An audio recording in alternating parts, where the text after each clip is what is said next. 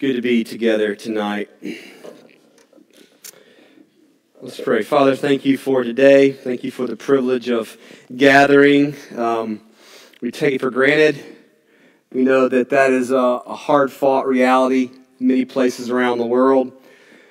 Where those gather in secret, they gather uh, under in disguise, underground, just to be with other Christians, to talk about the name of Jesus, and to be encouraged. Lord, thank you for the privilege to meet. Thank you that we have your word. You have given it to us. You've kept it. You've preserved it. You've given it to us that we can read it and that we can study it and we can preach it. God, may it sink into our hearts, we pray. Lord, we thank you for uh, the Rwanda team who has made it safely and had a good week, it sounds like, and good pictures, worshiping this morning with brothers and sisters uh, in that country, the same name above all names, the name of Jesus, worshiping there. Bless their work, bless their surgeries, and their uh, all the health care they provide, and use them to spread the name of Jesus and the gospel to those they serve. Pray for those that are still going.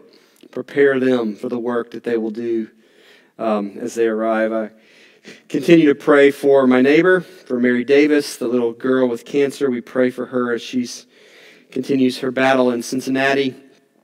We ask that you would be with Morgan and Colin, her parents, and draw near to them and uh, just sustain them. What a difficult time. Would you be close? Would you be near? We pray for uh, this church, Westminster, we are meeting in. We pray for their, their church that gathers in the morning and their leadership and their plans of future and what that might look like, even as we plan as Christ Redeemer of the future together. Would you direct? Would you give wisdom? Would you give discernment? Would you give guidance? Father, we need it. Um, we ask by faith, trusting that you will put us uh, where you want us. And we pray. God, give us now uh, ears to hear, hearts to be receptive to your word. We pray in your name. Amen. I'm going to begin by reading this from Acts 19. This took place in Ephesus on Paul's third missionary journey. You can listen before we get to Ephesians that we will begin today.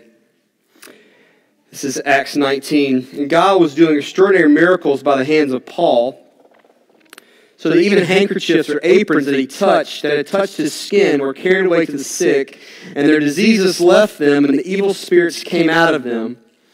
Then some of the itinerant Jewish exorcists undertook to invoke the name of Jesus over those who had evil spirits, saying, I adjure you by the Jesus whom Paul proclaims.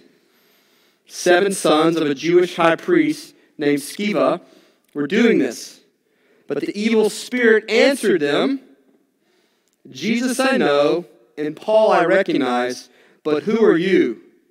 And the man in whom was the evil spirit leaped on them, mastered all of them, and overpowered them so that they fled out of the house naked and wounded. And this became known to all the residents of Ephesus, both Jews and Greeks, and fear fell upon them all, and the name of the Lord Jesus was extolled. And many of those who were now believers came confessing and divulging their practices. And a number of those who had practiced magic arts brought their books together and burned them in the sight of all. And they counted the value of them and found it came to 50 pieces of silver. Verse 23. 19. About that time there arose no little disturbance concerning the way. That is the way of Jesus for a man named Demetrius, a silversmith who made silver shrines of Artemis, brought no little business to the craftsmen. These he gathered together with the workmen in similar trades and said, Men, you know that from this business we have our wealth. And you see and hear that no one, that not only in Ephesus, but in almost all of Asia, this Paul has persuaded and turned away a great many people, saying that gods made with hands are not gods. And there is danger not only that this trade of ours may become in disrepute, but also that the temple of the great goddess Artemis may be counted as nothing, and that she may even be deposed from her magnificence, she whom all Asia and the world worship. And when they heard this, they were enraged and were crying out, Great is Artemis of Ephesians. This is the word of the Lord. Today we start the book of Ephesians. Um, I think this book uh, has a lot to say to us as a church, particularly in terms of our identity, sense of calling, understanding of hope. But the first question I want to ask is, uh, as we started, what is uh, what is Ephesians? You've probably read it a number of times. It's a well-read uh, book. Um, what is it? It's important to know. Is it a doctrinal letter, a place that you go uh, to mine deep theological truths? Um, you know, uh, chapter 1 tells us a couple times that we are chosen in Christ Jesus before the foundation of the world, that we are predestined in Him. And so, when you want to talk about that great topic of predestination, election, you go to Ephesians, you find the theological nuggets, you mine them, you ask questions. Is that what it's for? Certainly, it's helpful. Or is it just, uh, as one author said, a compilation of timeless truths? Paul has strung together truth after truth after truth, and they're important to read. Um, things like we're saved by grace alone, chapter 2, right? Or that the body should seek to be united in all they do. It's a truth for Christians throughout the ages, and we should adhere to those. Is it that? It is that. Uh, or is it mainly practical purposes? How we treat one another, how we speak, let no unwholesome talk come out of your mouth, right? We're working on memorizing that in our household. Or marriage, you know, husbands, love your wives as Christ loved the church. Or talks about parenting. Or whatever else practical. Is that, is that what Ephesians primarily is? Or is it a place for good prayers? Some of the best prayers of Paul's written are found in Ephesians chapter 1. We'll read it in a minute. Uh, he says, uh, he talks about our eyes of our heart being enlightened. And then in chapter 3 is probably Paul's most famous prayer, right? That we may know and comprehend the depth and the breadth and the width and the, the height of the love of Christ. Is that what it's for? You look for good prayers, you go to the New Testament, you find the letter of Ephesians, and that's what you go to, right? You go to, you go to Paul's words. Well, yes, it is all of those things. It's doctrinally rich, um, it's timeless in truth, it's practically applicable uh, prayers uh, that the Lord has given by the Spirit, but it's so much, so much more. I have really enjoyed re- preparing and, and reading um, about this book in new ways. I want to say to you that it is a drama. It's a drama. And I know in our family life we try to avoid drama, right? Uh, it is a drama what is a drama? A drama is a, a written work that tells a story through action and speech. It is meant to be acted out on a stage. It tells a story, actions, speech. There's characters. There's a, a script, right? If you're in theater, right? You know your script. And then that script is acted out on the stage. It's played out. It's lived out. And that's what Ephesians is. Ephesians, this is uh, by way of preview of our book study. It is the story of God's triumph in Christ over darkness, over the forces of evil, and then it's handed to the church this script that we might live out as the church conquers those places that have been given over to the dark forces but are now won back through the triumph of God in Christ. Now, that may sound uh, weird to you, but I hope as we move through this book, you'll see this drama, the drama of Ephesians. It's got a different quality to it, even from other Paul's, other of Paul's letters. Um, I read um, the passage in Acts uh, as a preview, but the text we're looking at today primarily is Ephesians 1 1 and 2. Would you stand as I read this to us? And this is going to, we're going to look at these two verses, but we're also going to use these two verses to give an overview of where we're going. So this is overview of the whole book um, from these two verses. This says this Paul, an apostle of Christ Jesus by the will of God, to the saints who are in Ephesus and are faithful in Christ Jesus. Grace to you and peace from God our Father and the Lord Jesus Christ. This is God's word. You may be seated. Um, I've entitled this series um, Cosmic Christ and Conquering Church. Cosmic Christ, Conquering Church. I hope you see those two realities um, as we move forward. First of all, Cosmic Christ. These first two verses tell us basic information. Paul, he's writing it, he's writing it to saints in Ephesus. It's an introduction. But notice how Christ is central from the very beginning of the letter. This is not by mistake. Notice in the first couple verses three times Paul, an apostle of Christ Jesus by the will of God. To those who are faithful in Christ Jesus. Verse 2 Grace to you and peace from our Lord Jesus Christ. Christ, Jesus, central. Two verses, three times. Paul locates this is what it's going to be about. It's about Christ Jesus. Specifically, he is an apostle, Paul, of Christ Jesus, which means Paul has been specifically chosen, called, and sent out to the world by Christ Jesus. He is of Christ, which means he belongs to Christ. This is not a private individual telling his opinion. It's not even a gifted teacher, but who's also fallible, who's going to give you his wise thoughts. No. As one commentator said this when it says that Paul is an apostle of Jesus Christ by the will of God, it means that he is a teacher whose authority is precisely the authority of Jesus Christ himself. He is sent out, belonged to Christ, sent out by Christ with the authority of Christ to deliver this letter to Ephesians and then to us. What kind? So we got it's Christ.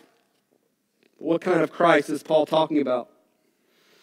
Um, some uh, commentators argue that this letter is not from Paul uh, for various reasons. One of the reasons is because it's very similar to Colossians. It has same uh, style, some of the same vocabulary. So, why is Paul writing something uh, similar?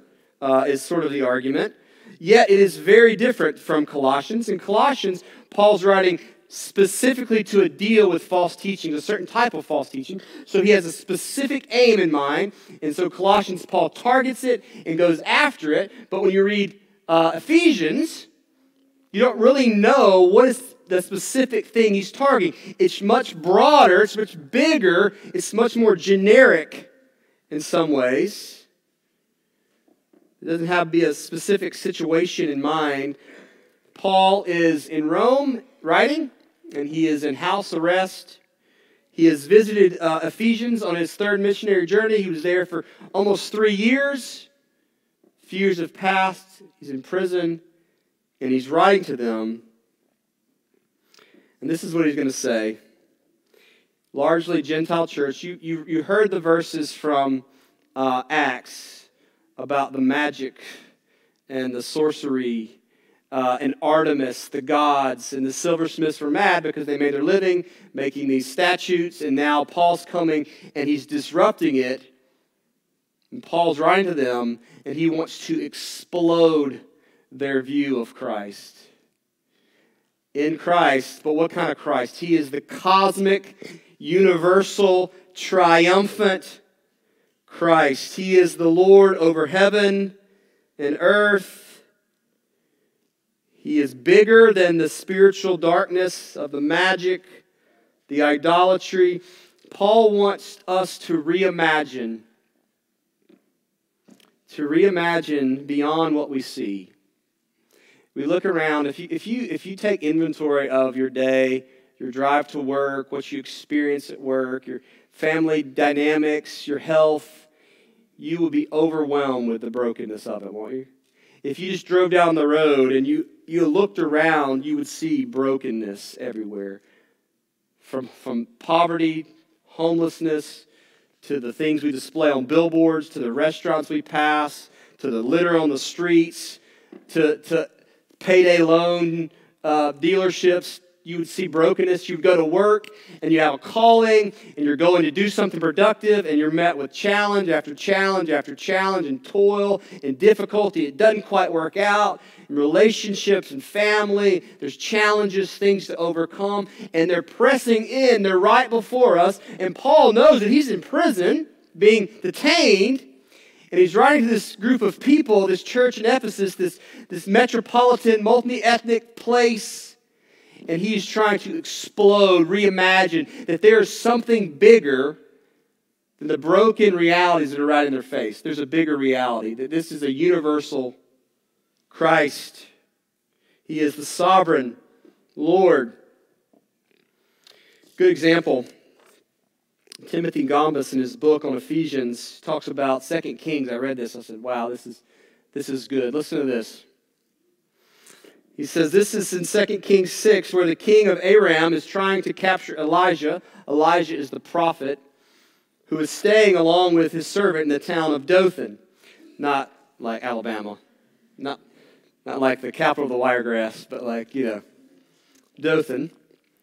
The king of Aram has sent a great army to Dothan, and he has surrounded and has the city surrounded. 2 Kings 6. When Elijah's servants awakes the following morning, he sees the city surrounded by the Syrian army and understandably begins to panic, recognizing that this is a time of crisis. And he goes and he says to Elijah, Alas, master, what shall we do? Elijah responds in a way that must have sounded utterly outrageous to his servant. Elijah says this Do not be afraid for there are more with us than there are with them. Gombis says, What is Elijah smoking so early in the morning? What happens next is the key for our grasping the nature of the apocalypse. Elijah then prays. Listen to this, it's going to apply to Ephesians. Elijah then prays, O Lord, please open his eyes that he may see. So the Lord opened the eyes of the servant, and he saw the mountain was full of horses and chariots of fire all around Elijah. The text does not say so. We may surmise that the servant's fears were erased because of this heavenly and more complete vision of reality. From a heavenly perspective, it is not the prophet and his servant who are surrounded by a threatening army, but the army of Aram are surrounded and at the mercy of God and his heavenly host. Did you hear that? He saw the armies, the bad guys, as my three year old says, were all around, and Elijah says, You don't see. God opened his eyes, and his eyes were open. The servant looked around, and surrounding the bad guys was the heavenly host of the armies of God surrounding them. Ephesians 1 I think this is the thesis of the, the book. Verse 16, I'll read to 22, 3. Listen to this. I do not cease to give thanks for you, remembering you in my prayers, that the God of our Lord Jesus Christ, the Father of glory, may give you the spirit of wisdom and of revelation, that is to see, in the knowledge of him, having the eyes of your heart enlightened, that you may know what is the hope to which he has called you, what is the glorious riches of the inheritance in the saints, and what is the immeasurable greatness of his power toward those who believe according to the working of his great might. Hang in there with me. That he worked in Christ when he raised him from the dead and seated him at the right hand in the heavenly places far above all rule and authority and power and dominion and above every name that is named, not only in this age, but also in the one to come. And he has put all things under his feet and gave him his head over all things to the church, which is his body, to the fullness of, of him who fills all in all. Amen? He's in prison, he's in chains, he's bound the brokenness, the reality. You could look around. Paul, you're not victorious. Christ isn't triumphant. We're a small ragtag group, right? Who's, there's a riot begins in Ephesus. Read the rest of chapter 19. What's going to happen to this group of Christians? And Paul says, I pray that the, your eyes of your heart may be enlightened, that you may see in the heavenly, that we may get a peek behind the curtain and see the cosmic Lord ruling and reigning over all the earth. Paul is trying to say, Open your eyes, church. He wants us to have a heavenly interpretation the, the, the decisive event of the triumph of Christ, the death and resurrection of Christ is taking place, exalting Christ at the right hand in the heavenlies, cosmic Christ over all things, given all authority. Yeah, there are powers at Ephesus, there are sorcerers, there is magic, there is idolatry, and yet they do not compare to the cosmic power of the Lord. So, Ephesians it's a drama. This action of what Christ has done. We can read it as a systematic textbook, but that'd be like, you know, reading Shakespeare to learn, you know, the social practices in England in the 16th century. You, you can do that. You can learn a few things, but that's not why you read Shakespeare, right? You read Ephesians to see he wants us to pull back as we move into this book to see, he wants us as a church to reimagine, to see with real eyes the power, right? You, you read the language of power and might. We'll see it more and more as we go forward. Paul wants to transform our imaginations, to reimagine a greater reality than what we experience. That is the power of Christ over darkness in this age and the one to come, the cosmic lordship of Christ. Does that give you hope and confidence? There's more going on than what we see, is the point.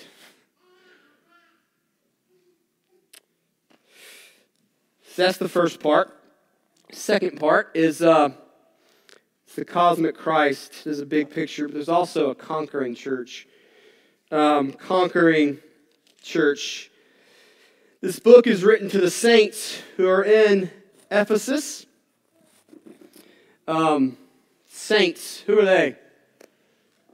That's the uh, really important people that do great things in church history. So the church has, has recognized them and they get uh, enshrined. Is that, what the, is that what saints are? No. No, it's not, right?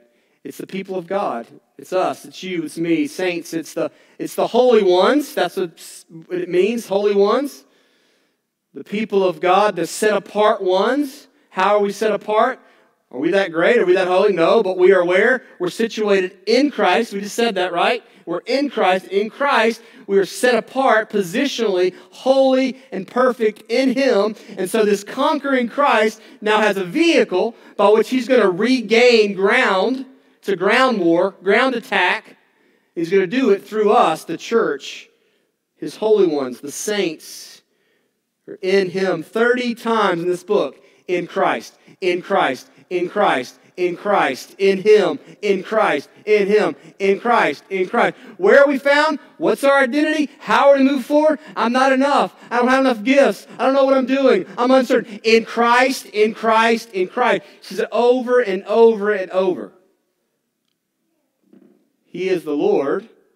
We are His people, the church, and we are situated, hidden, covered, found in Christ what He's called us to in Him. So we're in Christ. What else? We're conquering church. We're conquering people. We have been given the script. Paul pulls back the curtain, tells us, and then he hands it to the church and says, This is how you live. If, if you listen to the language, he says it repeatedly. He talks about being given power, being strengthened, given the mighty hand of God, right? Put on the armor of God. Be strong in the Lord. The language is this battle, this movement forward. When you say, well, that makes sense. If we're we have a battle, but if Christ is already victorious, then why, why the battle? Because God, in His wisdom, has chosen. Yes, the decisive event has taken place the death and resurrection of Christ. But he has decided to gain back, to cover the earth with his glory through the church. That's, that's his purpose. That's his plan. He did it. That's what he's going to do. And so, He's chosen us to be the vehicle to take back the earth. We are the saints. That saints means it's plural. Remind you, it's not um, to this Christian or that Christian. It's not me and Jesus, and I got to go be spiritual. It's to us as an entity. We have to be on mission for Christ in the world. And this book explains how we live it out. We'll see that. In chapter 2, we're going to see um, that we've been saved by grace. We were dead, we, motionless, nothing. And the grace of God came, and He made us alive. He made us alive. So now we have this ministry of good works to do to tell others. And then we'll see that humanity has been broken and fragmented, is hostile. There, there's discord, and yet in Christ, what's happening? Two become one. Jew and Gentile come together, and there's no distinction. We come together in Christ. This, this mystery revealed, the Jew and Gentile barriers broken down. We'll see language about relationships of the family. We'll see that we used to walk in darkness, uh, engaging in the ways of darkness like they did in Ephesus, right? Engaging in the idolatry, in the dark practices. But now we walk in light in Christ. Marriage, family reclaimed in Christ. All product of our new identity transformed by the cosmic Christ. One commentator says Ephesians bears all the marks of a catechism for new believers. It's, just, if we read it, I hope we see as we read it, it's telling us who we are and how to live. This is who you are. It's going to tell you you are, and therefore you live this way. Therefore you move forward. One final note uh, about the church. Um, you know, if you have this big vision, I think Ephesians is meant to have a big vision for us. Um, it can be daunting. Well, I don't. I'm not. Like I don't have. I can't. What, what do I do? I just I'm just Ben. I don't have. I'm not. What's special about us? I don't have enough gifts, enough time. I don't have. I don't know enough. Right? Whatever it is. Um, you know, you think we got to be extraordinary or super super Christians. Um, I love verse one. To the saints who are in Ephesus and are faithful in Christ Jesus. I think that's in there for like us normal people. You know, it's faithful. We're we're positionally in Christ. That's settled before the foundation of the world. We'll see that next week. Um, but conditionally, are we found faithful? Not extraordinary, not have it all together. Are we faithful? Are we living out this mission, seeking to be the people of God on mission?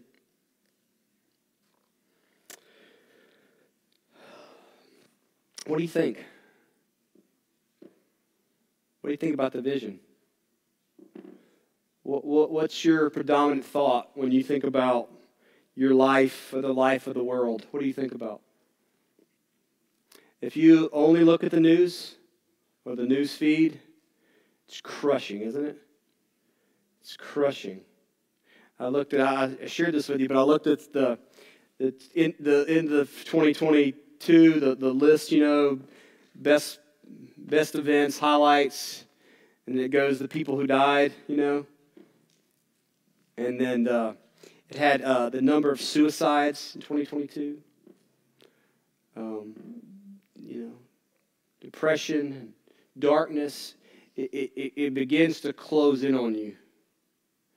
Ephesus, uh, I read it to you in Acts 19 because it, it's a dark place. There's a, there's a dark magic there. And Paul's been there. He was there three years, helped get a church planted and he's in prison and he's thinking about that church and those brothers and sisters. And how am I going to encourage these people? And this is a big, I mean, it's 250,000 people, which is a third largest city in the world at that point. Major port, the, the, the connect, it's in, in Turkey, modern day Turkey, Asia Minor connects the west and the east. This was the place it was happening. You got this small little group of misfits called Christians, and, and, and they're overwhelmed by this idolatrous industry the great temple of Artemis. And what are you going to tell them? Hey, go be better people. You know, go Go, go pass out tracts door to door. Maybe they should. Paul's just going to explode that you, you can't see what you can't see. May your eyes of your heart be opened and enlightened. And may you see the real reality that Christ is risen. He's in the heavenly places. We are in Christ with him in the heavenly place. So we're already there in Christ positionally. We're seated at the right hand of the Father. He's pleased with Jesus. He's pleased with you. And yet we're still here, not yet fully there. Now give it a task. One we can't lose. Even in the brokenness, even in the trauma, even in the difficulty. Live out the script. Here's the script Ephesians. Treat one another. Speak in a way come together, bridge the gap, racism, bridge the gap, break down walls, right? Honor spouses, kids. Put on the armor. It's going to be a battle. Get prepared. Take the word. Put the truth on. Put the breastplate of righteousness. Know where you stand. Take the gospel. Will we live it out? Will we live it out? What world do you see? I'll be honest, I, I see the darkness mostly. I get, I get overwhelmed. And that's why I'm not just, it's not just me doing it by myself. We're not just you doing it by yourself. We'd be crushed. But we're the people of God on mission. People. We come together to be strong in the Lord. May the reality that He is greater.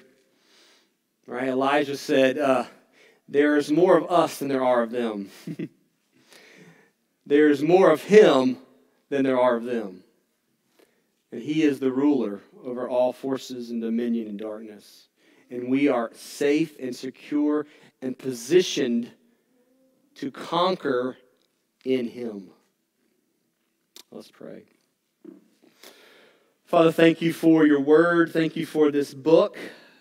May we be alive to the reality. We are so numb. We can't feel so much. We've, we've, we've consumed so many YouTube videos today of the most silly things that we hear something rich and real and vibrant, we have no feeling for it. We are like an addict that needs more and more and more to get the same stimulus and you're telling us to wake up and see. May our eyes of our hearts see. And what we see is a, a ruling and reigning and victorious Christ, one that sends us out on mission into the world. Oh God, help us. Help us to see as you see. Help us to know what you know. And help us together as the people of God to live out the script, to live out the calling to which you have called us. Pray it in your name. Amen.